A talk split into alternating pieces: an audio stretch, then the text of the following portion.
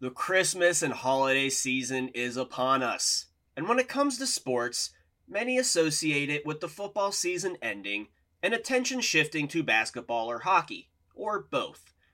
Christmas Day basketball games have been a long tradition for the NBA starting in 1947, the league's second season.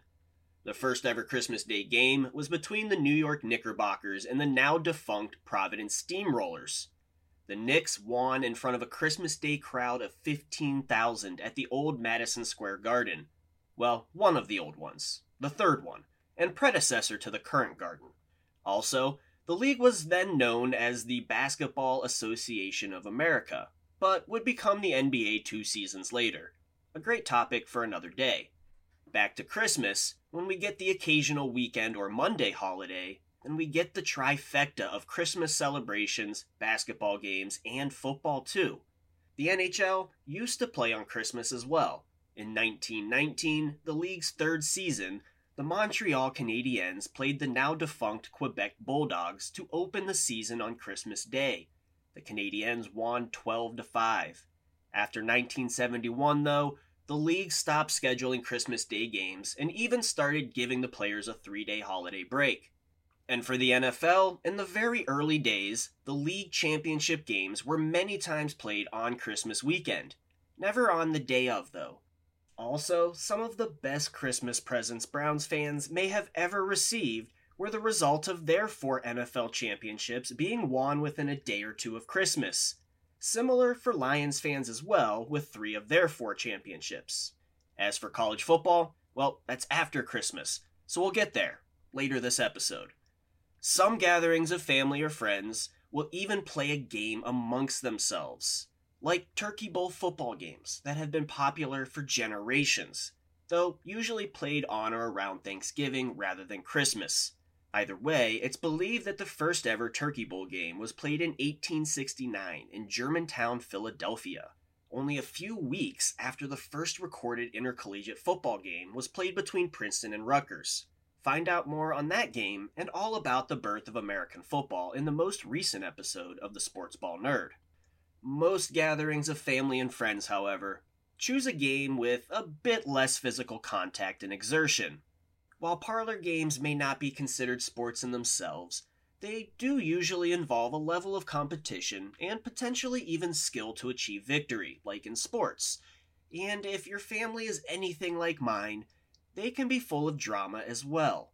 So, as a special holiday edition of the Sports Ball Nerd, let's look at some popular games that have been played throughout history around the Christmas and holiday season. And then, as previously promised in the first episode, a bit of a more in depth look at the history of college bowl games. But first, games played around the holidays throughout history, some of which, like football, I should probably say ahead of time, do not attempt these yourself, or at least without the supervision of a responsible adult. Like the first one, despite seeming similar to a game played at parties by children just a generation ago. Now, the spread of germs is better understood, and bobbing for apples seems a bit less hygienic than we previously thought. But in the 16th century, germs were the least of their worries in the game of Snapdragon. To play, people, generally children, gathered around a wide, shallow bowl on Christmas Eve. Warm brandy was placed in a bowl along with some raisins, and the whole thing was set on fire. The goal of the game, if you call it that, to snatch the flaming raisins from the burning bowl of brandy and extinguish them by eating them. There were no points, and no winners or losers were declared, though it's likely the winner was the one who got burned the least or looked the least foolish, or maybe the opposite. Either way, this game was played in England, Canada, and the US until the early to mid 20th century, with even a few variations. One account of the game from a 1978 article in the Winston-Salem, North Carolina newspaper, The Sentinel, added a real reward to be won in the game. In this variation, nickels and dimes were put on the bottom of the bowl, and the children tried to get the money without getting singed. Afterward, everyone ate the raisins. There was also the similarly named and themed game Flapdragon, though this one was mostly just a Christmas drinking game, in it, a burning candle was placed in a tankard of ale, and the goal was to drink it without getting burned. That's it. Even if you lose, you win. Now, for a little less alcohol and flames involved, maybe, there was a popular Christmas Eve game of questions and commands. As you probably guessed from the sound of it, this was an early version of Truth or Dare. This game made its first appearance in the early 18th century. As defined by British lexicographer E. Cobham Brewer, that's a dictionary maker by the way, it was a Christmas game in which the commander bids their subjects to answer a question which is asked. If the subject refuses or fails to satisfy the commander, they must pay a forfeit, essentially follow a command, or have their face smutted, basically have dirt thrown in it. So, no dares, and it may not have even been the origin place of Truth or Dare, anyways, as some may point to an ancient Greek game for that, and that has nothing to do with Christmas. For an example of a Christmas game with maybe a bit more skill, we have an old game called Steal the White Loaf. This game was comparable to the modern game of Red Light, Green Light, a chunk of bread or cake was placed on a table, and a designated person sat facing away from the table while others tried to steal the loaf without getting caught or identified. If caught, that person was now it. A simple game, no burns, no punches in the face. Unlike the next game, Blind Man's Buff. In this, and other similar games, because of course there was also an ancient Greek variation, one player was designated it, was blindfolded or put on a mask, and basically just felt around trying to catch one of the other players. Kind of like the modern game of Marco Polo, but not in a pool. Pushing and verbal distractions were employed to avoid being caught, and according to accounts of the game from the Middle Ages, it could get pretty violent back then, like some of our favorite sports today. That was also during a time when the 12 days of Christmas were observed, a Tudor Christmas, and the day of games and sports was generally the seventh day of Christmas, which fell on New Year's Eve, with Christmas Day being the first. On this day, children played games like Blind Man's Buff or Hide and Seek, while the adults took part in gambling and sporting games. However, due to King Henry VIII's Unlawful Games Act of 1541, there were very few games and sporting activities that people were even allowed to engage in. And Christmas was one of the only days some of those gambling games were even allowed. The one sporting activity that was universally allowed under the Act, however, was archery, and not because Robin Hood has been referred to as a medieval Santa Claus. The reality, it was law that men practiced archery every week after church as part of the national defense. So as a result, archery contests on the seventh day of Christmas were also popular as they were one of the few sporting activities that were allowed and people were proficient at. We have come a long way since then. And no list of holiday themed games would be complete without the dreidel game, played during the Jewish holiday of Hanukkah, another game with possible origins dating back to the ancient Greeks or Romans or possibly the Babylonians, and others have pointed to India. Some scholars, seeking a Jewish origin, even point to the Maccabees in the 2nd century BC, it's believed they used the game as a diversionary effort to circumvent the Greek decrees on studying the Torah. Others point to the 16th century and the rise in popularity of teetotum games in England and Ireland. A teetotum is a spinning top with marked sides, like a dreidel. And when these games arrived in Germany, it became popular among Jewish children, giving rise to the holiday pastime. Either way, the game generally involves a multi sided top inscribed with letters or symbols, Players gather around with a collection of 10 to 15 game pieces, which can be anything from candies to coins. Players then take turns spinning the dreidel, and depending on which side lands facing up, they either take or add pieces to a main pot in the middle. When a player runs out of pieces, they are either out of the game or must take a loan from another player. This game, unlike previously mentioned varieties of past holiday games, is one that people still play today, other popular games chosen today by gatherings of family and friends are many times games involving a deck of playing cards. Games like Rummy, Euchre, Egyptian Rat Screw, and others. But did you know that playing cards likely originated in 9th century China? It's believed that from there they spread throughout the Asian continent and into Egypt by the 11th century, from there, the earliest reports of playing cards arriving in Europe from Egypt are in the late 14th century, and then France only a few years later. which is important because the standard 52 card deck we know today is considered a French suited deck of cards, and the pattern was originally known as the Paris pattern. A few other European countries, like Germany, had similar designs, but it was the Paris pattern that was exported to Britain in the late 15th century, and by the late 16th century, Britain was making their own cards modeled after the Paris design with its own changes evolving it into the English pattern we know now. By the late 19th century, the designs we recognize had spread across the globe. In America, we made the cards bigger. Some of those previously mentioned games, like euchre and rummy, were created in that early to mid 19th century period during the spread of popularity in the 52 card French suited deck. Poker, another card game with its origins during that time, is also now played at Christmas gatherings and even has a World Series that has been broadcast on sports and entertainment channels for decades. Now, there are countless options for games that families and friends enjoy on Christmas. Anything from those old time card games to throwing stuffed burritos at each other. And I do highly recommend that one, just not with protective dogs around. Then, after the Christmas and other holiday celebrations are over, and all the games played, we get back to sports to finish out the year with some of the best college football of the season the bowl games, the playoff games, and the national championship game. The history of the latter can be found as part of the first episode of the Sports Ball Nerd. As for the bowl games, the first of those was played on January 1st, 1902, between Michigan State and Stanford at Tournament Park in Pasadena, California. It was the first ever postseason college football game, Unfortunately, it was not much of a thriller with MSU winning 49 0. At the time, it was referred to as the Tournament East West football game. It was and still is hosted by the Pasadena Tournament of Roses Association. The first game was a way to help fund the New Year's Day Rose Parade, also held annually by the association since 1890. The 1902 game was just a one off game at the time, but returned in 1916 to become an annual game and was renamed the Rose Bowl when the Rose Bowl Stadium itself opened on January 1, 1923. That was the first and, for the most part, the only bowl game until the 1930s. But there were a few one offs in that time. The Bacardi Bowl was one of those. It was first played in 1907, again in 09, and then after both the 1911 and 12 seasons.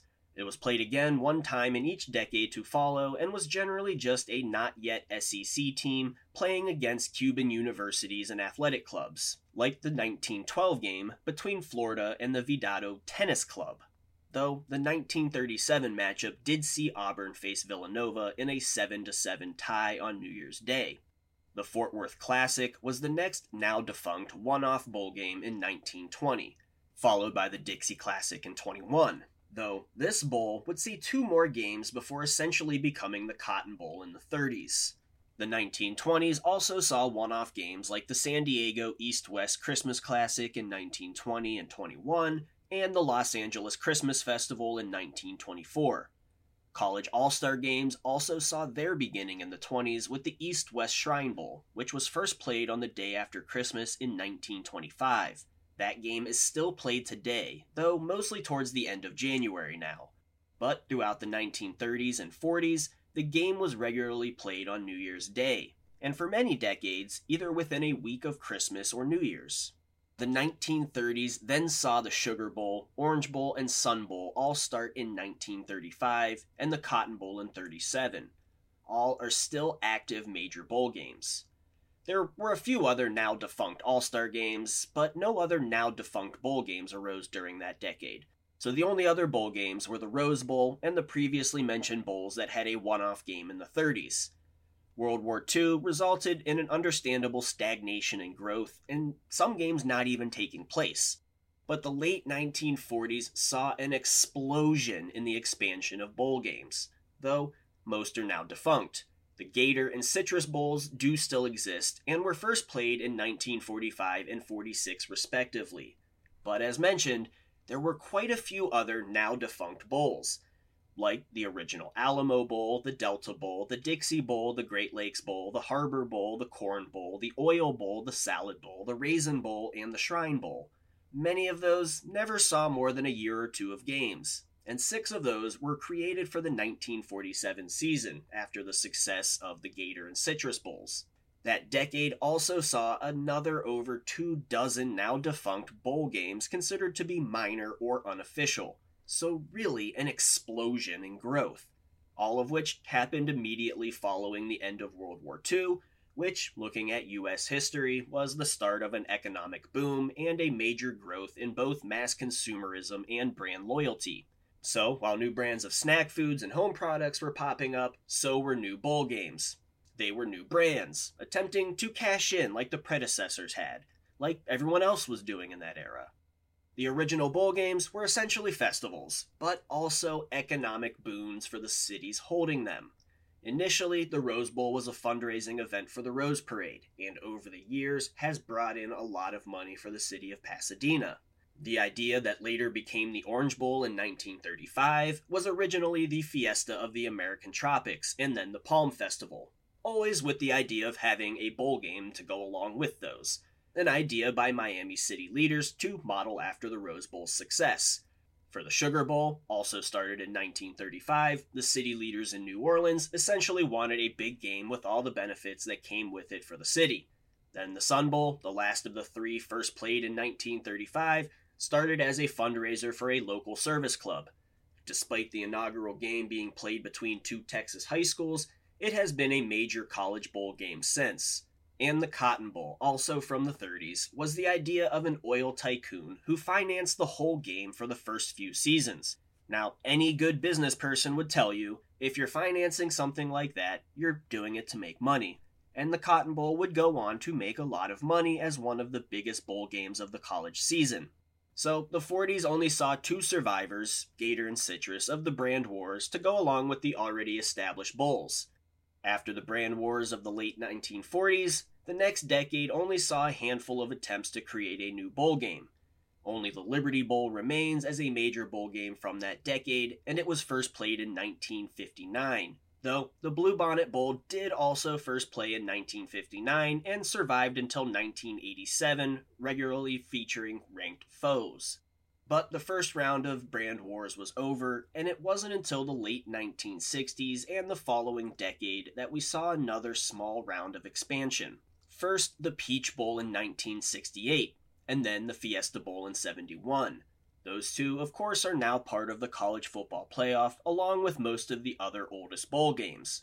The mid 70s would then see the Independence Bowl in 76 and Holiday Bowl in 78, and like other periods of bowl game growth, that time also saw the creation of a few more now defunct bowls continuing through the mid 80s. But that is when everything changed. The first domino to fall was when the Gator Bowl and Fiesta Bowl took corporate sponsors in 1986 and became the Mazda Gator Bowl and Sunkist Fiesta Bowl, respectively. The following year, the Sun Bowl became the John Hancock Bowl, it has since returned to the original name and is now the Tony the Tiger Sun Bowl. The Sugar Bowl became the USF and G Sugar Bowl in 1988, and both the Orange Bowl and Cotton Bowl became the FedEx Orange Bowl and Mobil Cotton Bowl in 1989. This is also when corporate entities took charge in finally having a national championship game, or at least attempting to do so, without the NCAA's endorsement, of course. For more on that, check out the first episode in this season.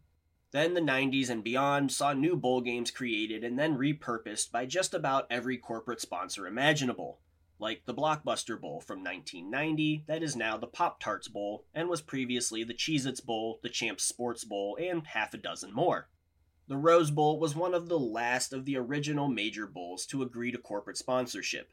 That happened in 1999, the year after the start of the BCS.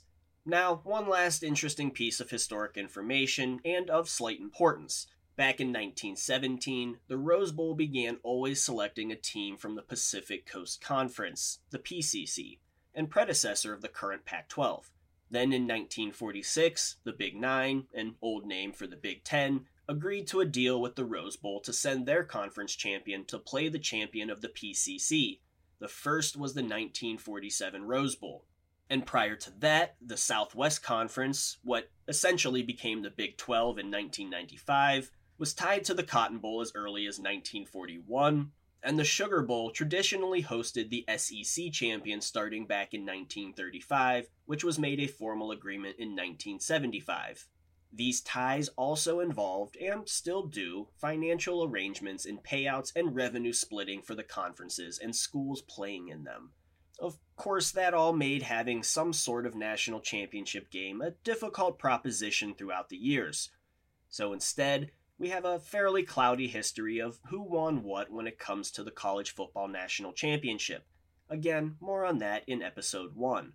Either way, we now have 43 bowl games playing this season. Six of those are part of the New Year's Six, which are also part of the playoffs and national championship games all of which makes for a thrilling end to both the college football and holiday seasons. And with that, I bid you all Merry Christmas, Happy Hanukkah, joyful holidays, and Happy New Year.